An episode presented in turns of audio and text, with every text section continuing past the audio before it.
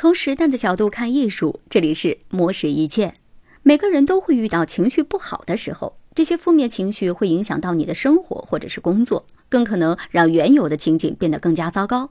对此呢，哈佛幸福课的主要设计者之一的积极心理学家肖恩·埃克尔，在他的著作《快乐竞争力》当中就介绍了6招改善情绪、提升快乐的方法。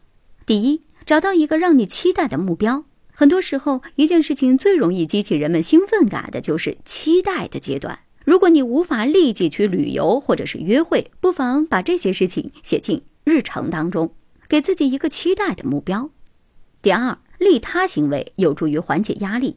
艾克尔引用了《幸福有方法》这本书中的发现，一天内要完成5件好事的人们，快乐程度会高于其他人，而且会持续很长时间。第三，营造积极的环境。环境会影响人们的心态，即使我们无法主导环境，但是可以通过一些小努力改善环境。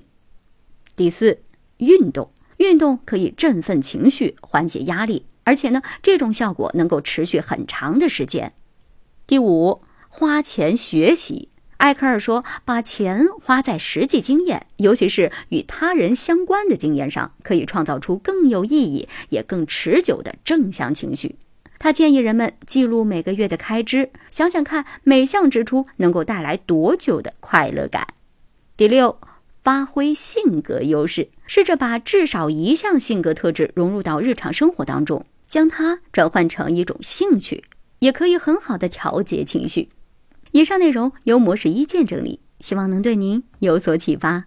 魔石一见每晚9点准时更新。